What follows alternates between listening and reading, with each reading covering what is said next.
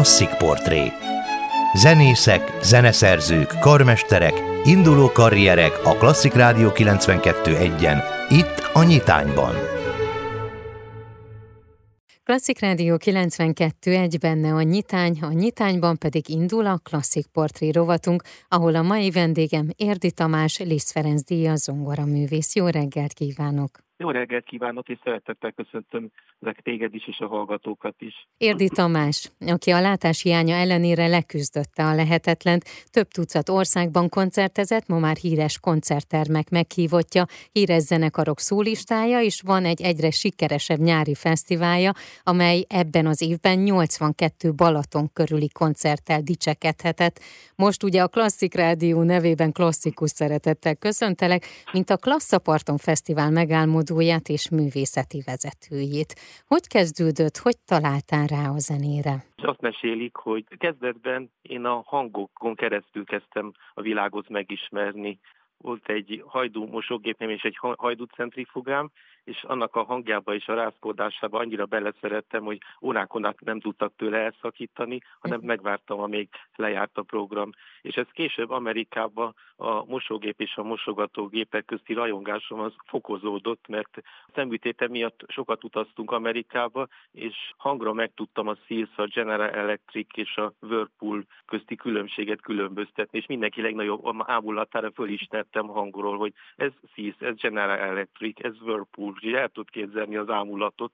Igen. És a, az óceán hangja, hát az, az, az valami csoda volt, és valahogy úgy kíváncsi voltam ott, hogy hol van a hang, merre kell menni, és elindultam befele a vízbe, és édesanyám riadtan fölugrott a nyugágyból, hogy megkérdezte, Tamás, hova megy? Hát én megyek, megkeresem a hangot. Uh-huh. Aztán később, amikor hazajöttünk, akkor rátaláltam dédapámnak az öreg zongorájára, és ezt annyira megszerettem, hogy onnantól kezdve megszűntek az örejek, és engem csak a zongora érdekelt. Hiába hívtak ki levegőzni a szüleim, hogy egy kicsit menjek ki levegőzni. Nem, nem, nem, nem volt hozzá kedve, mert annyira érdekelt, hogy miket lehet belőle kihozni. És emlékszem, hogy Marseille de azt nem tudom, hogy miért, de a ezt különböző hangneven lepötyögtem a zongorán. És egy alkalommal ezt édesanyám elmesélte Kocsi Zoltánnak egy tévéforgatás szünetében, uh-huh. és Kocsi Zoltán azt mondta, hogy ha ennek a fele igaz, akkor erre oda kell figyelni, mert a tehetség az önmagába véve semmi. És akkor kaptuk meg Bekterik a telefonszámát, aki mind a mai napig nagyon sokat segít nekem, és mindent neki köszönhetek. Úgyhogy hát valahogy így kezdődött. Egy kicsit így ja. az jutott nekem eszembe erről, hogy káoszban voltak a hangok, és te meghallottad azokat a hangokat, amelyek fontosak számodra. Valahogy így volt, igen és hát emlékszem, hogy a varázsúval a hat éves koromban vittek el először a szüleim, és az előadás végén sírva fakadtam, és nem tudták kiszedni belőlem, hogy mi bajom van.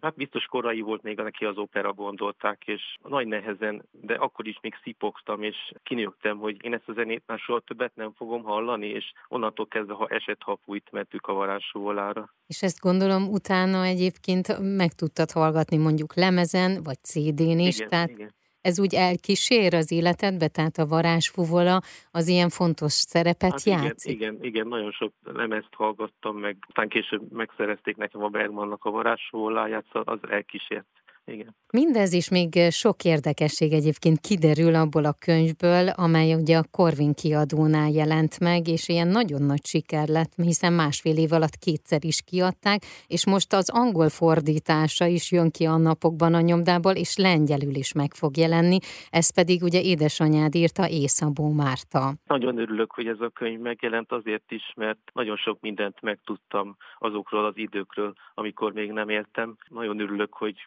lengyelre is le fogják fordítani, mert Lengyelországban nagyon szeretek menni és Chopin-t játszani, és már hatodik alkalommal játszottam Varsóba a híres Chopin szobor alatt, és az a piszenés nélküli csönd, ahogy az a 7-8 ezer ember Chopin zenéjét hallgatta, az az felejthetetlen élmény volt, és akkor fogalmazódott meg bennem az ötlet, hogy milyen jó lenne itthon is hasonló nyáresti koncertekkel szórakoztatni a közönséget. És ez lett a Klasszaparton Fesztivál. Ez lett a Klasszaparton Fesztivál, igen. Igen, ez ugye jó pár évvel ezelőtt indult, és ami a különlegessége, hogy a Balaton partján különböző városokban esti koncertek vannak. A klasszikus zenének ugye különböző szereplői lépnek fel, és ennek a fesztiválnak te vagy a művészeti vezetője. Igen, és ez egy nagyon szép feladat, hogy mindig meg szoktuk beszélni, hogy kik lépjenek fel, milyen koncert, milyen műsort vigyünk, milyen művek hangozzanak el, és nagyon, és remélem, hogy jövőre is meg tudjuk valósítani ezt a koncertsorozatot.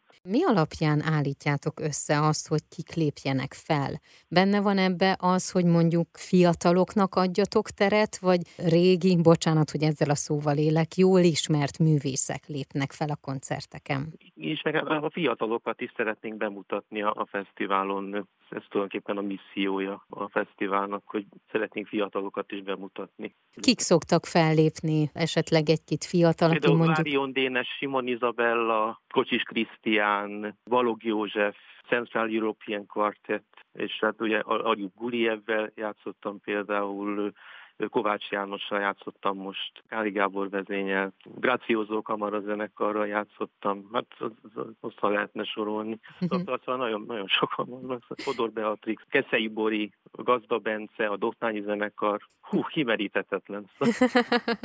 Szóval, ez szinte felsorolhatatlan. Külföldi vendégek is szoktak lenni, vagy csak magyar fellépők vannak ezen a fesztiválon? Volt például az Utoszlavszki kvartett, vele játszottuk Schumann Ezdur zongora ötösét, vagy Aljub Guliev is a vendégünk volt Bakuból. Érdi Tamás zongora művésszel már is folytatjuk a beszélgetést.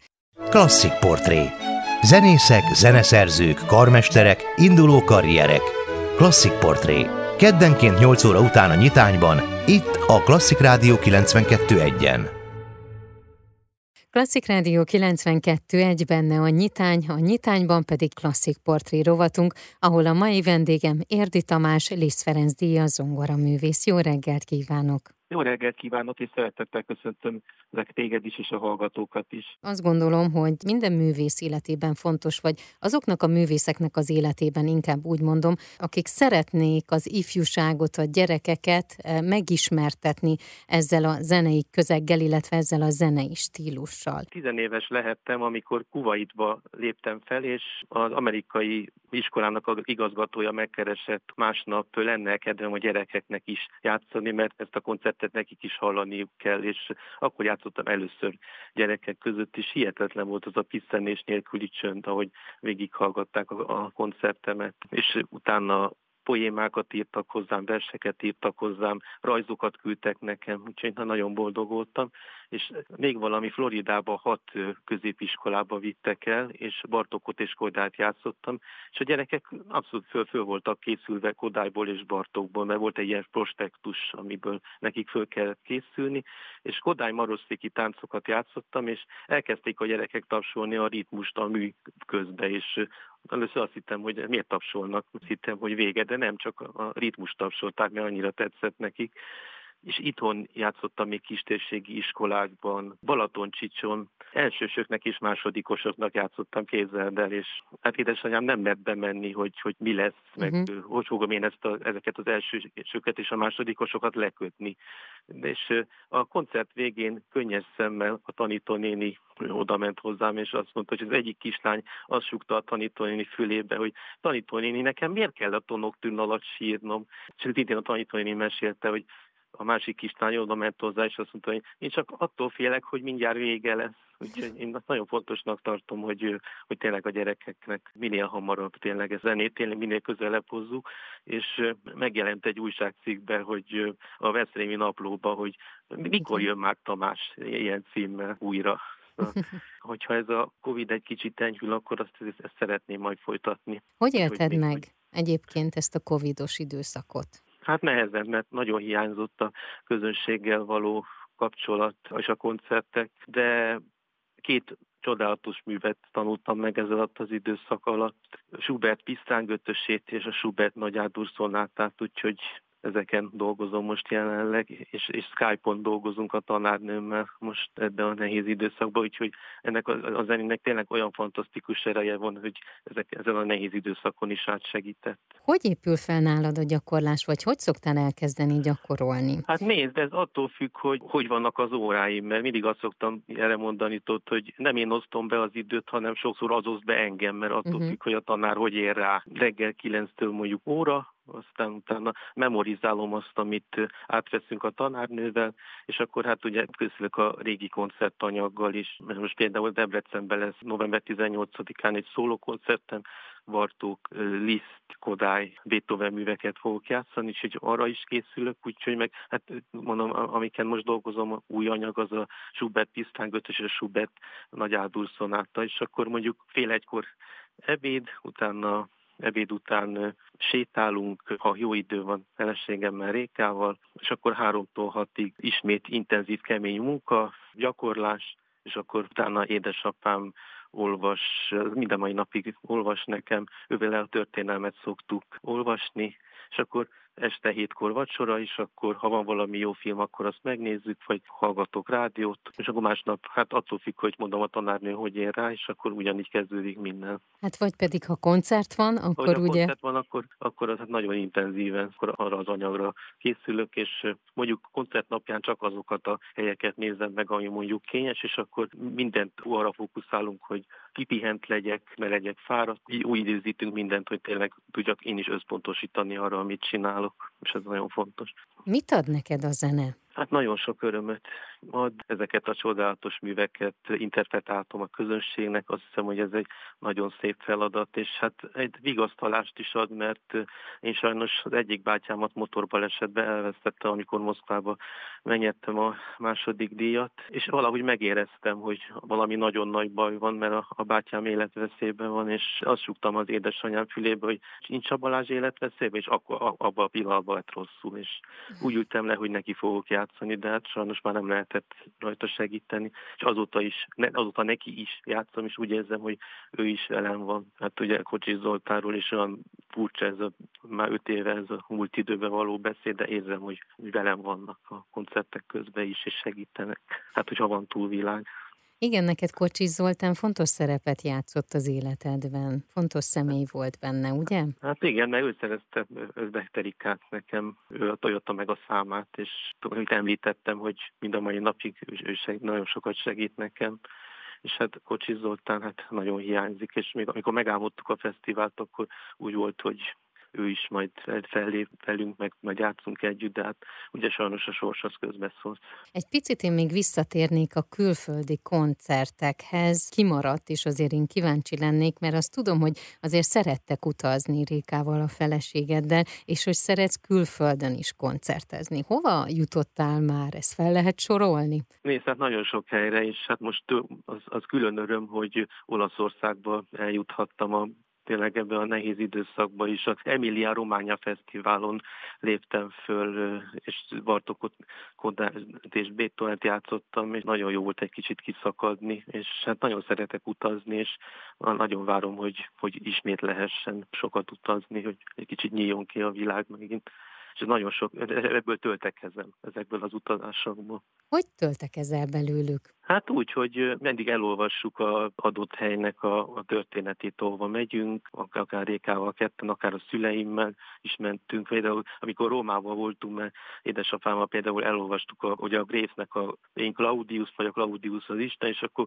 azokon a köveken megyünk, ahol valaha mondjuk a Claudius sétált, be tudom azonosítani. Ez vagy egy édesanyámmal elolvastuk a Sissi életét, vagy a Rudolf életét, tehát nekem még a történelem a másik nagy kedvencem, meg az uh-huh. irodalom. És a zenetörténelem, vagy a történelem? A történelem, hát édesapámmal most olvasjuk Mohács történetét, a, a nemes Küti tanárunknak a tanulmányát, most abban vagyunk benne. Hihetetlen, tehát hogy akkor annyi minden van benned, annyi tudás, hogyha mondjuk előadásokat tartanál, akkor ezt is bele tudnád szülni, biztos vagyok benne, ugye? De ott már van, hogy gyerekeknek meséltem a szerzőknek a, az életéről, Schubert, Lisztről például, Mozartról, hogy közlekedtek akkor, tehát akkor ilyen sokkal lassabb volt még a közlekedés. Hosszan lehetne belemenni, de, de hát így utána szoktunk olvasni, föl szoktunk készülni az adott korból, adott helyből, és ezek nekem nagyon sokat adnak, és nagyon sokat töltek ezen belőlük, akár itthon megyünk el, akár külföldön. És én nagyon szeretnék még sok mindent megismerni, megtapasztalni, és sok helyre eljutni. Most ugye említetted, hogy két darabot is tanulsz. Ezeket kifejezetten azért, hogy majd lesz olyan koncert, most például ugye a Schubert zongora ötös, azt gondolom, hogy ezért lesz, igen, amikor kicsi voltam, nagyon sokat énekelte nekem a pisztrák dalt Kistétényi Melinda és Bartolus Ilna, akik sajnos már szintén nem lehetnek köztünk, és akkor szerettem bele, és akkor pályáztam el, hogy na, szeretném megtanulni, úgy szeretném tényleg közösség előtt előadni. Tényleg azt tapasztalom, hogy ezeken a koncerteken mind mi előadó művészek, mind a közönség tényleg ki vagyunk éhezve a muzsika gyógyító erejére, és tényleg kívánom, hogy gyógyítsa meg a zene a világot, hogy minél hamarabb lehessen megint utazni, lehessen megint koncerteket adni, úgyhogy ezt kívánom a következő éve magunknak is. Nagyon szépen köszönöm. Az elmúlt percekben Érdi Tamás, Liszt Ferenc díja zongoraművészt hallhatták.